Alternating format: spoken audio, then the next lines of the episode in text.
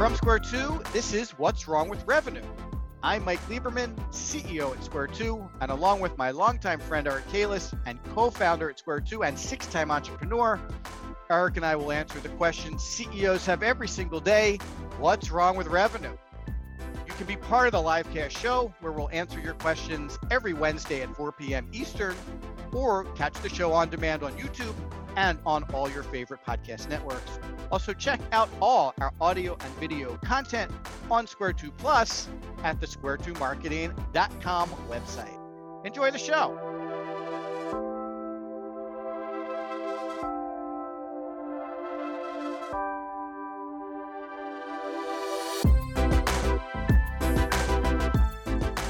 Welcome to What's Wrong with Revenue.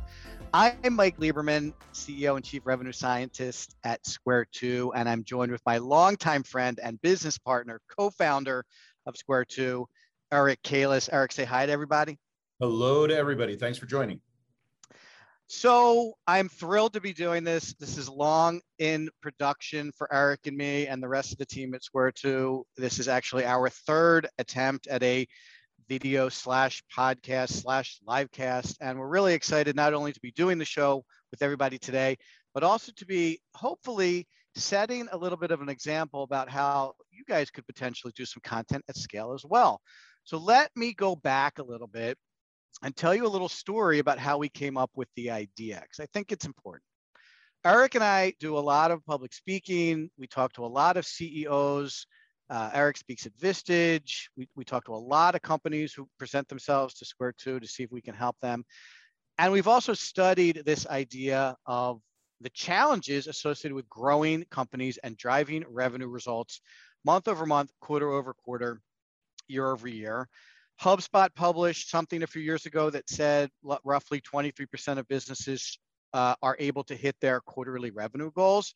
Salesforce published something that said something like 43% of companies are able to hit their revenue goals. When Eric and I go and talk to CEOs, we ask them to tell us how are you doing hitting your revenue goals? And the, the results are actually worse. It's usually one out of 10 ceos are comfortable admitting that yes we got it locked down every month every quarter. We're able to hit our revenue goals. So Eric and I started talking, and it seems like there's a question in the marketplace what's wrong with revenue? It seems like a question CEOs are asking.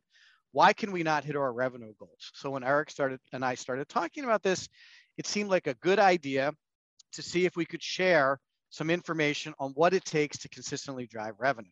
Now, as a good business partner, Eric said to me, Well, what are we going to talk about? How is this going to be a show? And literally in about 10 or 15 minutes, we sat down and came up with 26 things that contribute to companies struggling to hit revenue. Well, that's six months worth of show topics. So we're good to go on the show. We're well planned out.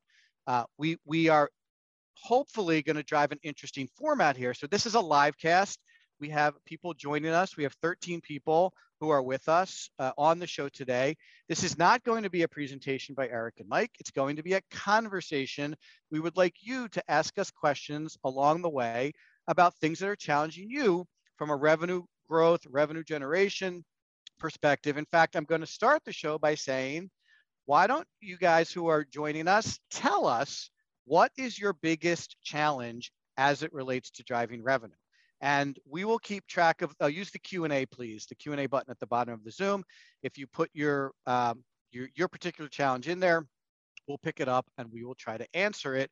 We may do some live q&a as well depending on how we're doing with timing. So we're going to go to around five o'clock. If we're in the middle of a interesting topic we might go a little bit longer but we're planning about to be with you guys for about an hour we're thrilled to have you here like I said, we're live casting today. We're going to live cast every Wednesday at four o'clock. So you can always hop on and talk to us about your revenue challenges. We are recording this and it will be published to our YouTube channel as a TV show, a, a webcast show. We are also recording this for podcasting purposes. So we're going to be producing a new podcast, What's Wrong with Revenue, that will be on the on the most all of the most popular podcast networks. So if you're into podcasts, you'll be able to get it there too. And all of this audio and video content is also going to be on the Square 2 Marketing website in a special place that we'll talk about in a couple of weeks. But as I mentioned, in an hour, Eric and I are going to produce a podcast, a video cast, a live cast, and content for our website. So when you talk about content at scale, I hope you can see that this is a new model that a lot of companies are adopting that we are working with our clients on, and we're going to basically uh, share with you today. So, Eric, what's wrong with revenue? It's a problem we hear about constantly when we're talking to companies. You do a lot of, uh, you, you have a lot of conversations with potential prospects at Square 2. So, let's talk a little bit about the first issue. Most companies we talk to have no comprehensive strategy across the company. And we talk a lot about strategy before tactics, but what do you think is needed to, to, to, produce the kind of strategy that a company might be missing so that their revenue does perform? Well, Mike, if I gave you all the ingredients for a chocolate cake, but I do not give you the recipe, how is that cake going to turn out? Not so good. But if I give you all the recipe, sorry, if I give you all the ingredients and the recipe, even if you don't know how to cook, you follow the recipe, you get a pretty tasty cake. In my 19 years of working with entrepreneurial companies, CEOs specifically, that are looking to grow their companies to the next level, the common thread is no strategy, no recipe to bake the cake. So, what do I mean by strategy? If I ask a business owner, why should I do business with you? That requires a knock your socks off answer in return. The problem I have seen over and over again is that companies really don't stand in the shoes of their prospective and current clients and ask themselves, what do these folks need? What do they want to hear? What information do they need to feel safe? What questions do they need answers?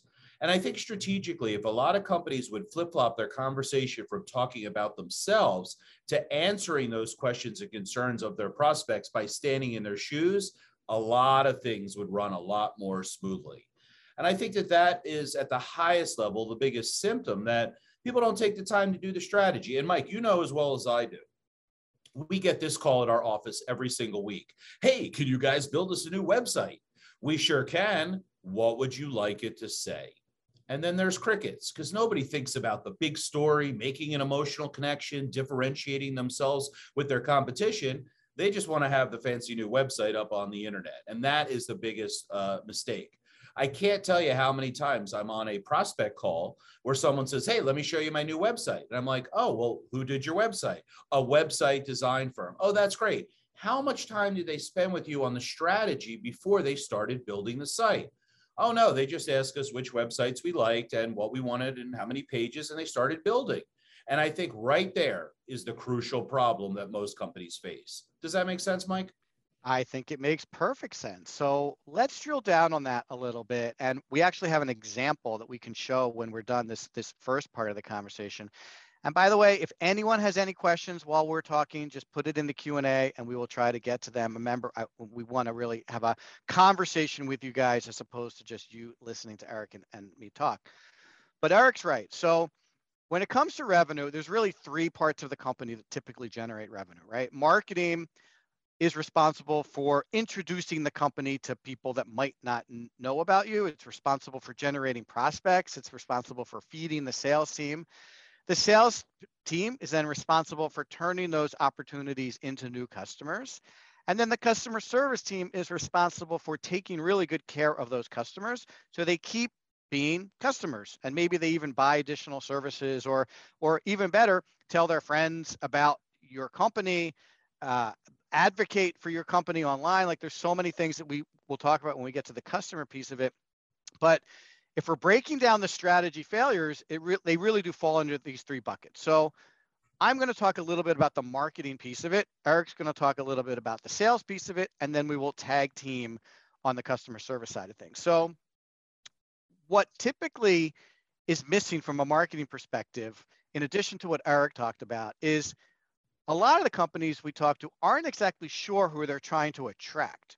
They might have some idea, but they need to have a very focused and the more narrow they can be, the better off they'll be, right? Um, like Eric likes to say, if I could sell mozzarella cheese to pizza shops, that would be super easy. Every pizza shop needs mozzarella cheese. Off you go. But most of you guys don't have businesses like that. If you try to be everything to everybody, you're going to be nothing to, to no one. So you have to really identify who you're trying to talk to. A lot of people refer to this as personas. Developing personas is almost always something that companies think they have. And a lot of them do. It's the most common component of strategy that we see, a lot of people have personas. But when we dig into those personas, lots of times they're incomplete or maybe too general or too broad or, or not specific in detail around how these people actually purchase from you. So that's the first kind of marketing tip around strategies. You really need to know who you want to attract to your business. The next thing, and this is Eric talked about this a little bit, you really need to know what problems, we call them pains, but what problems these people are having and how you solve those pains, and then how you do it in a way that no one else can do. And some people refer to that as differentiation. We refer to that as what makes you remarkable, because in our mind, there's a difference between differentiation and, and being remarkable. So when we work with clients, we talk to them and ask them, well, what makes you special? And a lot of them will say things like, our people are great. Um, our, uh, you know, our product is great. You know, we've been around for 30 years. And our comment to them is, well, those are all really good, but are they really remarkable? Someone choosing you because you've been around for 30 years. If your competitor has been around for 20 years and you've been around for 30 years, it's it's better, but it, you know, it might someone might not care about the 10 extra years. In terms of your people, it's very rare that we find companies saying, well, our people are kind of mediocre. You probably shouldn't hire us. They don't say that. They say their people are great. Everyone says their people are great. So when you say it, it, it doesn't resonate. It's not special. So you have to really find those things about your business that are special. And here's some good news.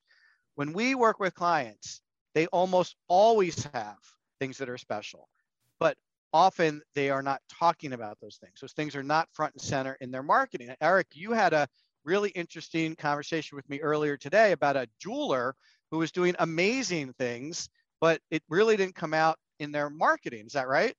That is exactly right. Once again, they had the most beautiful website. It was targeted to men who wanted to buy customized jewelry for their significant other. So that's a very sound strategy. Men sometimes aren't so good at picking out gifts. This is a great way to buy something custom that doesn't cost too much money. I'm like, oh, they filled a nice hole in the market. But yet, when you went to their website, the first thing you saw was a gorgeous pair of earrings. So I asked the entrepreneur, well, how do I customize these earrings? They go, oh, well, those actually aren't customizable. But I said, but you told me that it was customizable jewelry under a hundred dollars. So right off the bat, they wanted to have a beautiful photograph of uh, earrings that didn't fit their market, or at least their promise. The other part was that they were featuring on their homepage their new bridal shop, where the bride could get customizable gifts for the bridesmaids.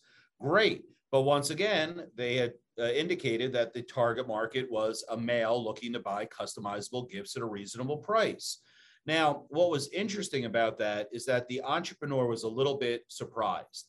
They didn't think that that was what was going on. But when you put it in simple terms like, hey, you said you were doing this, but this is what it shows here, once again, the strategy got all muddled because now a, a, a, man who goes to the website to buy for his uh, uh, significant other now is confused because there's a bridal shop and he might leave. And then I don't want to get too nerdy on the marketing, but we know that's happening because bounce rate would go up, right? How many people come to your homepage and leave without going inside? Time on site would be just a few seconds. Pages viewed would be one.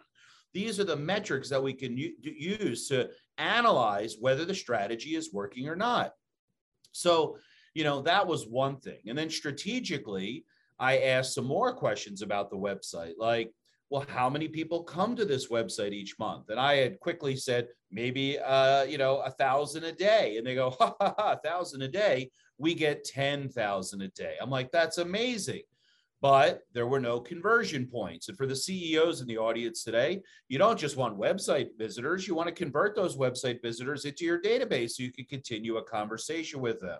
Well, when there's no conversion opportunities, and I suggested a free report like, hey, men, six great gifts to get your special person under a $100 every person who's having trouble picking a gift would want to download that and maybe even give their email address in exchange for that. And now at the end of the year, you have 100,000 people in your database that you could use to drip on and reach out to. And every time you hit that database, you're going to generate some revenue.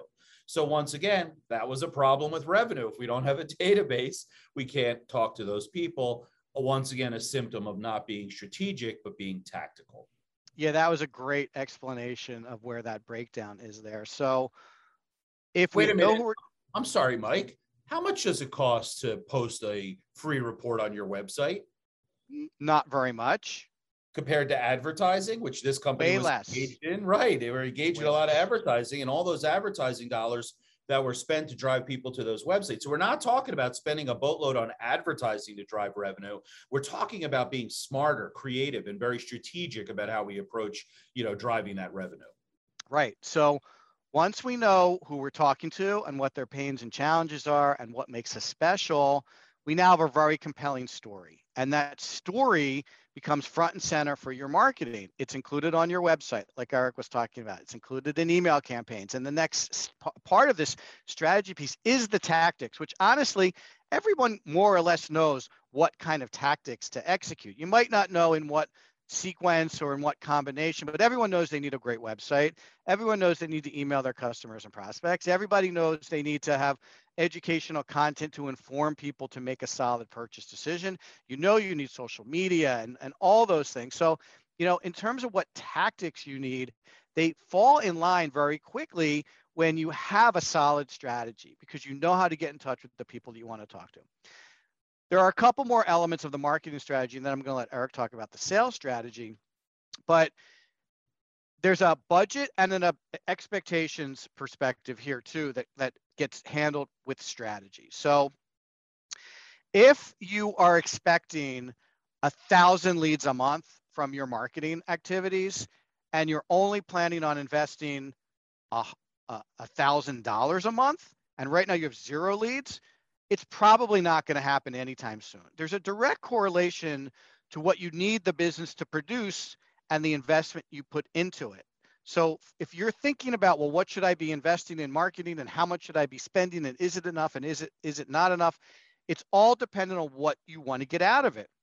If you're getting 10 leads a month now and you want to get 12 leads a month next month, well then that might not require a massive investment. But if you're getting 10 leads a month now and you want to get 100 leads next month, you can be sure that 10xing your lead generation is going to require a significant investment. How much, I'm not exactly sure, but I want everyone to understand as you're thinking through the strategy piece of this, you have to have enough plan to invest to produce the kind of leads you want to deliver. Now, if you're talking to an agency like ours and we give you an idea of how much it's going to take to to generate the, the massive amount of leads, you might say to yourself, well, maybe I can deal with a little bit less out of the gate, which is fine. We can then reduce the investment. It's directly proportional to what you want to get out of it. So you have to have a solid story. You have to know who you're talking to.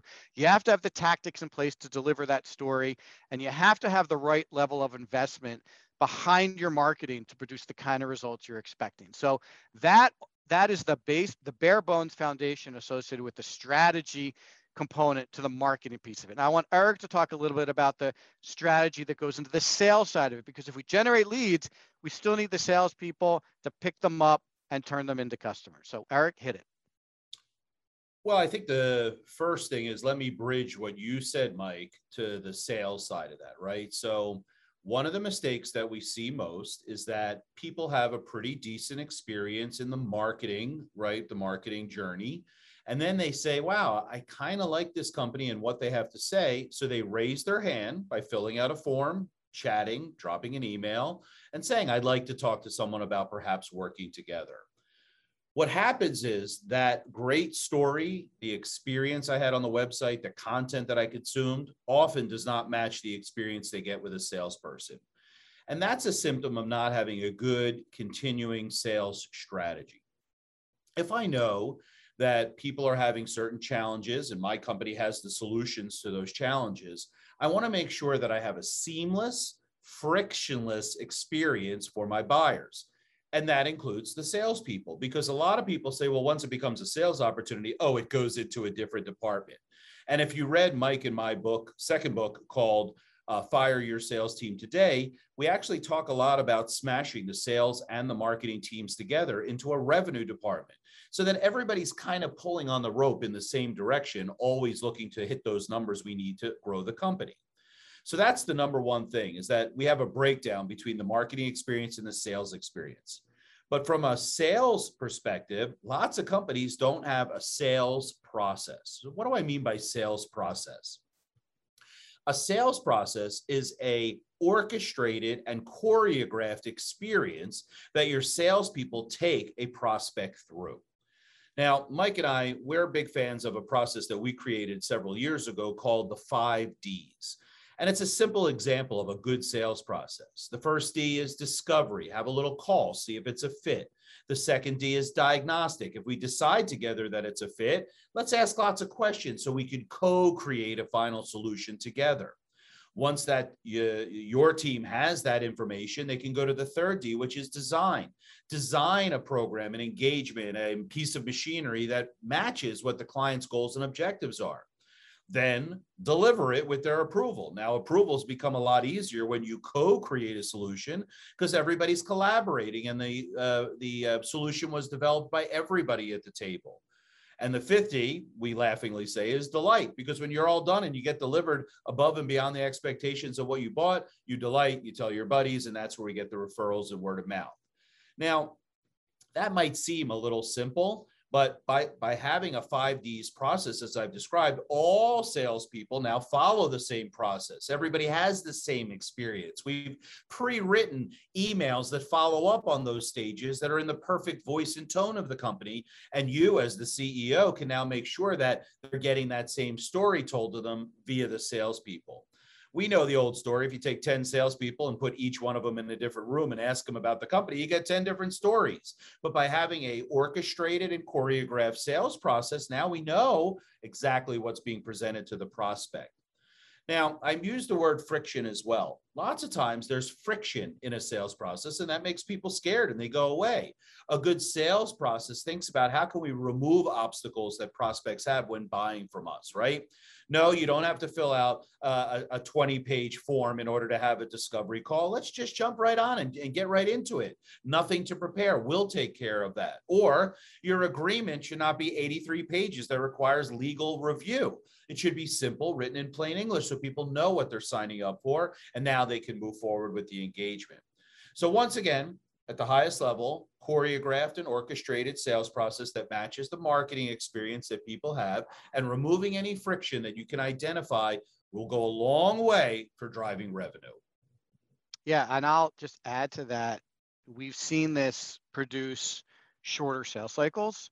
We've seen it produce higher close rates. And to give you a, a, very practical example, I'm sure most of you deal with the request for references fairly regularly. And typically what people do is, well, let me get in touch with my customers. Let me see if they're available. Let me see if they're, they want to do the reference call. Okay, they'll do it. Then you put your, your customer and your prospect together and now they have to coordinate schedules and a couple of weeks go by before they get to talk. Well, one example of this process that Eric's talking about is putting together a reference reel and sharing that video reference reel with prospects right before they ask for references and letting them know that look these are probably some of the people that you're going to end up talking to here they are they're talking about their experience with with this particular company and you may in fact remove all effort to generate the the referral call the re- the reference call so uh, that's Mike, I'm sorry to interrupt, but anybody who drops their email in the chat, I'll send you the template that we use for that specific email, and you can experience that reference reel and how we put it together. Um, but Mike, uh, how much did it cost to put together that reference reel? Not much. and how many times do we actually get asked for references? About half the time we used to before we had it. That's exactly right. So it cut it all out, removed some friction there, sped up the sales process, and we didn't spend a lot of money piecing that reference reel together. Right. So we talked about marketing, we talked about sales. Let's talk briefly about service, customer service, because there's a ton of revenue opportunities in customer service. And it's rarely uh, taken advantage of. In fact, uh, most of our clients who come to us are talking about marketing and generating leads and sales and getting sales to be better. And we ask them, well, how what kind of marketing do you do and what kind of outreach and communication do you do with your customers it's generally well not much and we found tremendous op- revenue opportunities buried in our clients' customer base. So I think you have to consider having the same kinds of ongoing conversations like we talked about in marketing sales with your customers and marketing to them regularly too, not with the idea of offering the promotions or discounts or talking about new products, but sharing the same kind of stories you would share with a prospect with a customer. Most customers don't buy everything a, a company provides. They buy one or two things, the things that they needed initially. Companies rarely get back around to talking to them about the other things that they could potentially buy. And there's a tremendous opportunity with a little bit of outreach and organized um, marketing to customers to drive revenue. We had a, a, a, distributor of John Deere products, and one of their objectives was to have a better uh, more revenue producing relationship with their customers. And with some simple email campaigns, we were able to uh, talk to people who bought equipment about maintenance services and getting them back into the store for, for more ongoing maintenance, to talk about add-on products, getting them back in the store to buy add-on products. And it's the kind of marketing that is rarely used, but almost always drives revenue. The other example is today, the way people buy, they're looking for your clients' online commentary. They're looking for reviews about your business. They look they're looking they're asking questions online from people that all are already your customers and you have to activate your customers and turn them into advocates. You have to get them to write reviews. You have to get them to go on video and talk about their experience. So actively working with customers to provide those kinds of assets are also going to fuel your ability to drive revenue. So you're going to need a solid strategy there too. You're going to need to know how to connect with these people. You're going to need to have your customers segmented by the products they bought. You're going to need to come up with some uh, type of outreach, email marketing, uh, messaging strategy to stay in touch with customers even after they buy. And by doing that and thinking through that a little bit, you already know what story to tell them. You already know they like you. These people have chosen you already. It's a much easier sell. It becomes a very steady revenue stream that can support your revenue objectives as well. So we have to make sure we have a strategy for marketing, sales, and customer service. So that's one of our big takeaways today. Hopefully, we spent enough time going into that. Um, I want to shift gears a little bit, and and because this might seem to some of you like a monumental task. Wow, you guys are all over the place, and you're talking about some big things that we're maybe not so great at at our company, or we haven't done in a while, or we thought were okay, and now maybe after hearing you, we realize we need to pay some attention to it where do we start? If we want to tackle this strategy challenge, where's the best place to start? Eric, do you have any suggestions for, for our uh, listeners here? Well, strategy before tactics. So the first thing that I would do is I would sit down with my leadership team and I would start to talk about the strategy behind what we're going to do. What I mean by that is a couple of simple questions answered. Who's our perfect client? What pains and problems do they have? How do we solve those problems and how can we do it in a really remarkable fashion? Those four questions are typically the genesis of a really good messaging package. If your team could spend an hour hashing that out and then maybe coming back after they've thought about it and fine tuning it a bit, all of a sudden good things will happen. That's my uh, typical starting point. The other place that I think you want to uh, consider is the buyer journey, right? So we actually have a buyer journey model that has eight different stages to it. We call it the cyclonic buyer journey. We wrote about it in our third book, Smash the Funnel. But that's, if you want to think about that as a map, it's a wonderful map for any company to start thinking about what are our prospects going through when they're interacting with our marketing materials? What are our prospects going through when they're interacting with our salespeople? What are our customers going through when they're interacting with our customer service team? And by mapping out all of those experiences, we typically call those touch points. There are many touch points across this buyer journey. If there are eight stages in the buyer journey, there could be a hundred different touch points. Even the way you um, bill the customer is a touch point. Um, the, the, the, the, the packing materials in the stuff that you could be shipping to them is a touch point. All of that is all of those are touch points. When they land on your website, it's a touch point. When they first talk to sales, it's a touch point. When sales interacts with them, like Eric said, sending emails is a touch point. Like you have to understand where all those touches are. Once that you have that inventory of touches, you can start to go through them and adjust them to provide a much better experience and to educate your prospects better and to support customer service with maybe an email campaign or help sales with a video at the right, exact time based on what people are typically asking in the sales process. The buyer journey is almost always an amazing place to start. First of all, you know what your prospects' experiences are because you've done this for so long. Your salespeople can tell you what questions they're asking when they're talking to sales. You might be able to derive what questions they're asking from a marketing perspective based on what searches they're doing um, and what questions they're coming to sales with very early in the sales process or what pages on your website they're clicking on. If people are clicking on your pricing page a lot, then you know they have questions about price. If they're clicking on the Our Team page, then you know they have questions about who you are and how long you've been around and who are they going to be working with. So the buyer journey is a wonderful opportunity to start thinking about strategy in a way in which you'll be able to then leverage those conversations into some changes in the way you market, sell, and take care of your customers. Anything you want to add to that, Eric? No, that was very good. The buyer's journey is critical. Um, okay. Go ahead. No, go ahead. All you. I'm good. All right, great.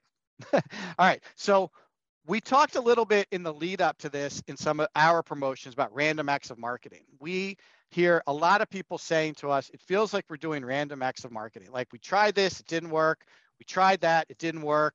You know, we, we hired this agency, it didn't work and and that kind of um, uncoordinated start stop feeling if you're having that might be what we call random acts of marketing now random acts of marketing are a symptom of not having a strategy so if you're feeling like your marketing is a little random or staccato or you know you start and stop things without really letting it get any traction it's because you don't have a strategy if you take the time to put the strategy in place like we've been talking about it almost always eliminates the feeling of random acts of marketing because you're running campaigns and you're executing tactics that align to your strategy. And you know going into it, your paid social campaign on Facebook is going to run for three months. It's targeting these individuals. It's promoting this piece of content. It's driving them back to this landing page. The offer is, is defined very clearly you have a nurture set up for the offer that encourages them to connect with sales. You have chat on that landing page. If they're in a hurry to talk to sales, they can chat and set up a sales meeting immediately. Your sales team knows exactly what campaign they've come from. So they're contextually orienting their sales conversation, and you can track how long it took someone from that very first ad being placed to the time that they signed your paperwork. That, in and of itself, technically eliminates what we're calling random acts of marketing and gives you a much more comprehensive approach to how you're trying to engage with prospects and how you're trying to turn prospects into customers. Excellent. So let's talk about how we get everyone at all level of the company, all levels of the company on board, because we also hear this a lot. I am the marketing director and I need to go to my boss and my boss needs to go to their boss and we need to get everyone on the same page about this. I see the value in this, but I need to convince them also. We're actually currently talking to a prospect now where a chunk of the leadership team is bought, bought into this approach, but the CEO is still a little skeptical. So I'm going to ask Eric, how do you think we uh, the people listening should maybe go about getting everyone in the company aligned behind this because you know if if customer service isn't on board or if sales isn't on board this strategy is not going to provide the experience we're looking for you were actually telling me about a company you're working with now that is having a little trouble getting their sales organization on board. You want to tell that story?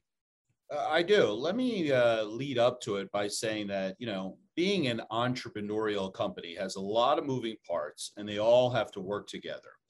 The first thing is, and we touched upon this a little bit uh, more than the average uh, uh, uh, topic today, which is the story, right? How are we telling the story of our company? That story is not just for prospects, that story is also for recruiting when you are uh, hiring someone, you have to give your marketing message to them to make sure that they're buying into that right from the beginning. You want to make sure that it's a fit for the people that you hire. If you're looking to change the entire X industry, you got to make sure that the person you're hiring also is aligned with that. Like, oh, I would like to be involved in a company that's changing the world. Whether it's changing manufacturing or changing consulting or changing distribution, you have to make sure that it's a fit too often we're hiring people independent of what our big mission is. Now, for the CEOs in the audience today, you know, there's strategic planning tools like EOS or Rockefeller Habits that are very popular. Before you even begin to do some of the more granular planning, you got to figure out your vision, your uh, big message or your big story, um, your uh uh, uh, uh, purpose of why you do what you do. And those are pretty important. So I just wanted to make a little note that the marketing message, the big story that prospects might hear also work for prospective hires, right? Because if we're getting them early, that certainly helps adoption or buy-in of the message that we're going to send. Assuming that you have the right amount of people, now let's go into that story. So uh, it it's a very successful company that has four different divisions. In the four different divisions, they have small groups of salespeople that sell the products in each one of those divisions. They are basically rogue. They do whatever they want, meaning that they keep their sales leads on spreadsheets. They uh, maybe they don't keep them at all. They have one big client that they service and they don't hunt for new ones. They're really all over the place uh, true uh, to give credit where credit's due the ceo says enough of this. We got to bring everybody together and we were going to implement a crm they've chosen hubspot as their crm but the owner was very nervous that the sales folks would not buy in. She said, okay, well, let's talk about adoption, right? Let's talk about the things that we could do. Well, the easiest one to do is reward people for the good behavior, right? Hey, if someone uses the CRM five times in a row, here's a Starbucks gift card. We present it publicly to show that people are starting to buy in. Or you could use a little bit of more of the stick versus the carrot, right? From now on, we're only going to provide leads to our salespeople through the CRM. So if you want your leads, you got to go in there and get them that way. There's also some training that goes on. I want to feel comfortable with the tool that I'm using, right? So support me. Uh, you know, the old story about the husband and wife that get married, and six months later, the wife says, You never say you love me anymore. He says, I told you at the altar, if anything changes, I'll let you know. Well, that doesn't work. We have to always be saying, I love you, which means we always have to be supporting our salespeople with training and new things that they can do. The other thing we want to do is we want to pick a tiger team, right? Get the uh, three young whippersnappers that really love working with the CRM and get them to kind of breathe in their experiences at sales meetings and things like that so that the people that are a bit more reticent are like, well, it's really not that hard. And then you want to make sure that uh, no matter what, at the end of the day, it's a safe place to make mistakes, right? Because when you're trying new things, whether it's rolling out a new marketing message or a new landing page on your website, we never know if it's going to work exactly the way we anticipated. But we want to be aggressive enough to try new things so that we could uh, have opportunities to beat the control. You know, uh, we're constantly encouraging our clients, hey, let's change the message on your homepage and let it sit for seven days and see if our results are better. That's uncomfortable to the client, but for us, there's no worries because we can always go back to the old way, but at least we're trying, we're getting ourselves out there. So, in the case of the salespeople that are a bit reticent, give it a try. If it doesn't work, if you make a mistake, no problem. We're going to take the next 30 days and we're going to play with this thing until we all feel comfortable. So, you know, just by implementing a system, a, a, buyer's journey, it's not enough. You got to bring in all your folks so that they support you. And it becomes a rallying cry that we're going to take our company to the next level. The end result, Mike, is you drive revenue because more exciting things are happening, more activity. Uh, in the salesperson example, each one of them has more capacity now because they're using um, state of the art tools to do automated follow ups and sales sequences, and they can handle more opportunities, which makes the company more money and the salespeople make more money. So there's a lot of things that you can do that are around adoption that don't cost much, but really make people feel safe. Yeah, I can't emphasize enough the pilot concept you mentioned. I think in all three areas, running pilots or proof of concepts, if you will, are excellent ways to, in a very controllable way, show the rest of the company that things are working the way you expected them to. So, you know, without necessarily redoing your entire website, putting up a landing page and a piece of content on your current website, adding some videos into that, positioning it in a, in in a prominent place on the homepage, and using that as an example of how we can potentially take our visitors, attract them with content, turn anonymous visitors into leads, nurture them, and at some point have them become sales opportunities is a very low cost way to show the rest of the company maybe a slightly different bent on how you want to execute your marketing strategy. And, Taking, low risk and low risk as well, Mike, right? Because very, very low effort, risk. Post some things, see what happens. If nobody downloads your stinking free report, all right, we'll go on to another plan later. But right. I mean, these are tried and true blocking and tackling that good companies use in order to build databases and connect with prospects. There's literally no risk. Right. Taking the, a small group of salespeople, look, getting salespeople to do anything different is generally fairly challenging. Taking a small group of progressive salespeople and saying, like, hey, you guys are going to be our guinea pigs here, or gals, you, you people are going to be our guinea pigs here. And we're going to introduce you to this new uh, tool and we're going to do things a little bit differently and we're going to keep track of it and report on it and and and share with the company your progress two or three months down the road these people in the pilot are getting leads closing business hitting their revenue goals the rest of the sales team is going to want to be part of that going forward. How how are they doing it? What are you doing differently? Why didn't you invite me to be part of that? I want to be part of that. When are you going to re, you know release what they're doing to everybody else? It's a much different position than if you go to the entire sales team and say, "Hey, tomorrow we're all doing things differently. You got to do it like this, or you're out, or you got to do it like this because I say so." It, it's just a whole different approach, and you could do the same thing with service. You know, let's put an email campaign focused on one customer service rep or two customer service reps uh, portfolio. Let's see if we can get customers to engage in conversations about new products or services. We don't have to market to the entire customer base. Let's just do a small pilot and see how it goes. Let's try a couple of different uh, uh, avenues to see if we can get those people engaged and see if we can get them to buy services or visit a particular page or call the rep back and have a conversation. There's so many things that can be done at a low risk level without disrupting the apple cart. I think many, many CEOs and many, many companies are afraid of doing things completely differently. What if it doesn't work? Like I, they're they're afraid of that, and it's a legitimate concern because while you might not be hitting your revenue goals every quarter, you obviously have successful businesses, most of you. you you've been doing this for a long time, relatively long time. You know, you, you want to be cautious about the moves you make, but that's the, what we're talking about do not have to be wholesale dramatic changes.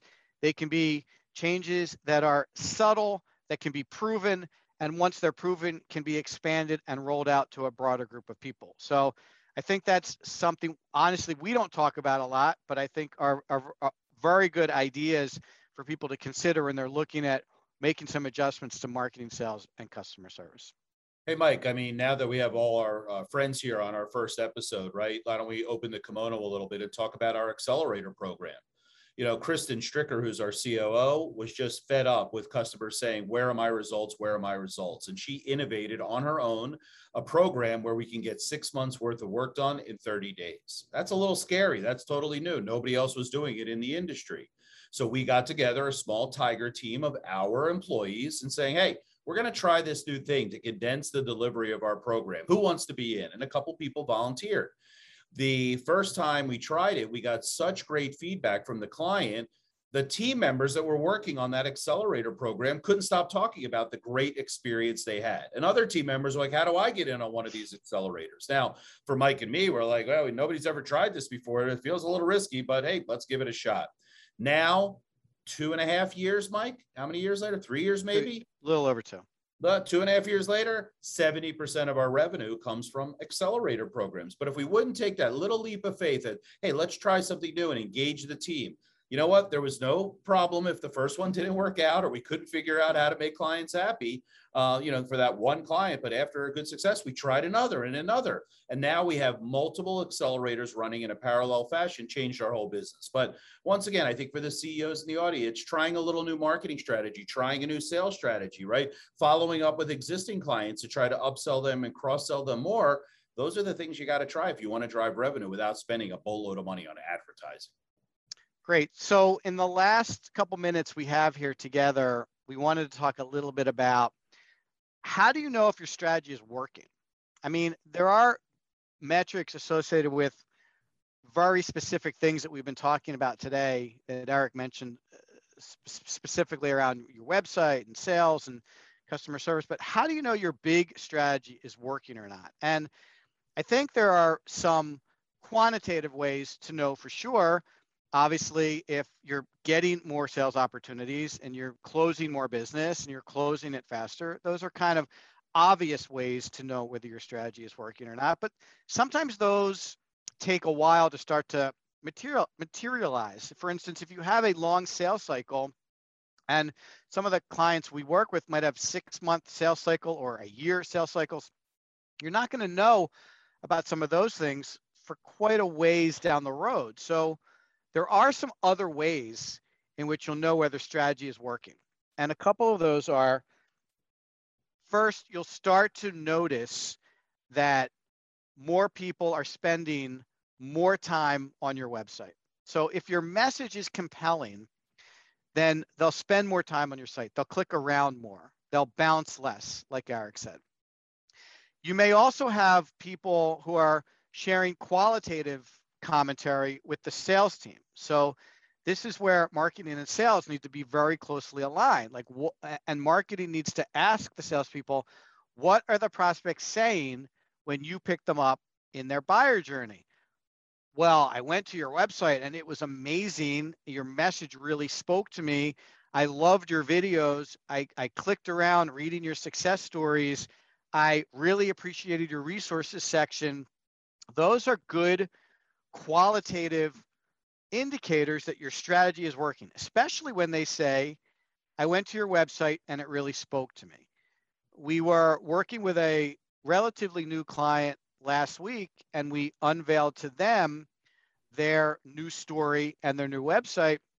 And I'm not lying, they literally shed a little tear. They, they had an emotional connection to the way we were able to capture their story and translate it into something that the prospect would emotionally connect with. So I don't know if everybody knows this or not, but the way people buy is they we all this is this is universal. This is a human condition. We all buy emotionally first and then rationalize second. And what I mean by that is, and I'll use this very simple example. When you go to the furniture store and you see that sofa, the first thing you say is, Well, I really like that sofa. I love that sofa. I could see that sofa in my living room. Like those are emotional responses, right? Um, what happens next is rationalization. How much is it? What's the size? When can I get it? Are there shipping costs associated with delivering? You know, how long do I have to wait for it? So all of those feelings that we have as human beings, everyone goes through that. So your website has to emotionally connect with your prospects. And unfortunately, you have 10 seconds to do it. Google and Microsoft have both done research that says if you don't emotionally connect with your prospect on your website in 10 seconds, they're hitting the back button.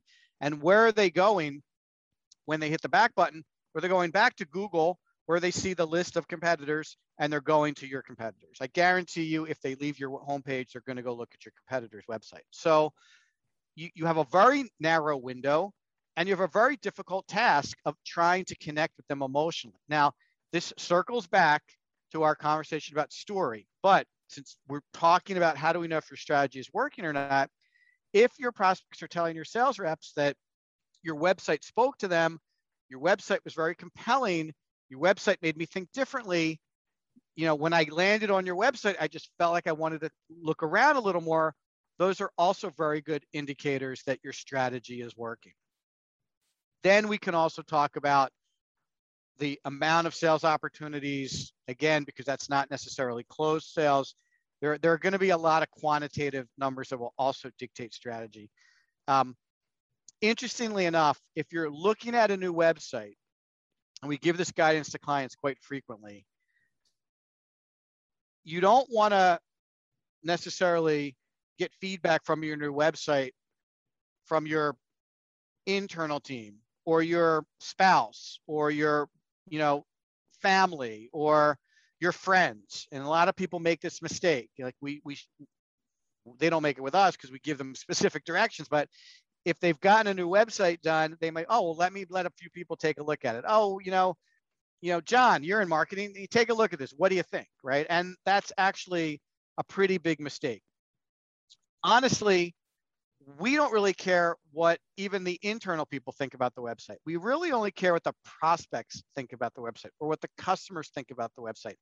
And we're not looking for just general, what do you think about it? We're looking for very specific feedback. Would you click on this website? Does the story this website tell, does the story this website tells you, does it appeal to you in a way that makes you want to look around a little more, click more, learn more, understand a little bit more about this company? It's a very simple question. I'm not asking if you like the colors. I'm not asking if you like the picture. I'm not asking if you like the design. I'm just asking, would you be moved to act? And that is what we're trying to get people to do when they land on your website. We don't want them to just look, we want them to take action. So, again, is your strategy working? Ask people to look at your web, ask prospects to look at your website, ask customers to look at your website, and ask them a very specific question. Would you take action if you didn't know us? Does our website speak to you? Would you want to click and learn a little bit more about what we do? If they're not saying yes and emphatically saying yes, then your strategy might need some adjustments.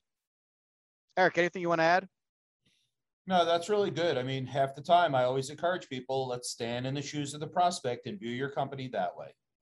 It's very difficult for companies to do what Eric just said very difficult to stand in the shoes of your prospect, especially when you've been doing it for a long period of time. You're you don't have the same lens that your prospects do. You know your business intimately. You know what you do. You know how you do it. You think it's amazing, and it probably is amazing.